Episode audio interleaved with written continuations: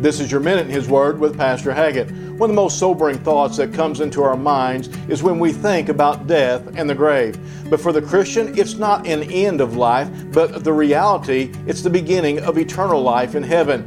We're not to be defeated by the thought of death. The Bible says in 1 Corinthians 15, verses 55 through 57, O death, where is thy sting? O grave, where is thy victory? The sting of death is sin, the strength of sin is the law.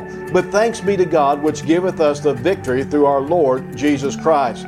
The reason a Christian can claim victory at the time of death, when everyone else looks at it as a defeat and the end, is that through the death and burial and resurrection of Jesus Christ, the Christian now has hope and eternal life in heaven. Therefore, death is a graduation for those who have put their faith and trust in Jesus Christ as their Savior, and that by that He's giving us victory over death and the grave. This has been your Minute in His Word. If you don't have a church home, come pay us a visit here at Calvary Baptist Church in Marshall. Also, I want to invite you to our fall revival. It is October the 30th through November the 4th. We would love to have you in those services.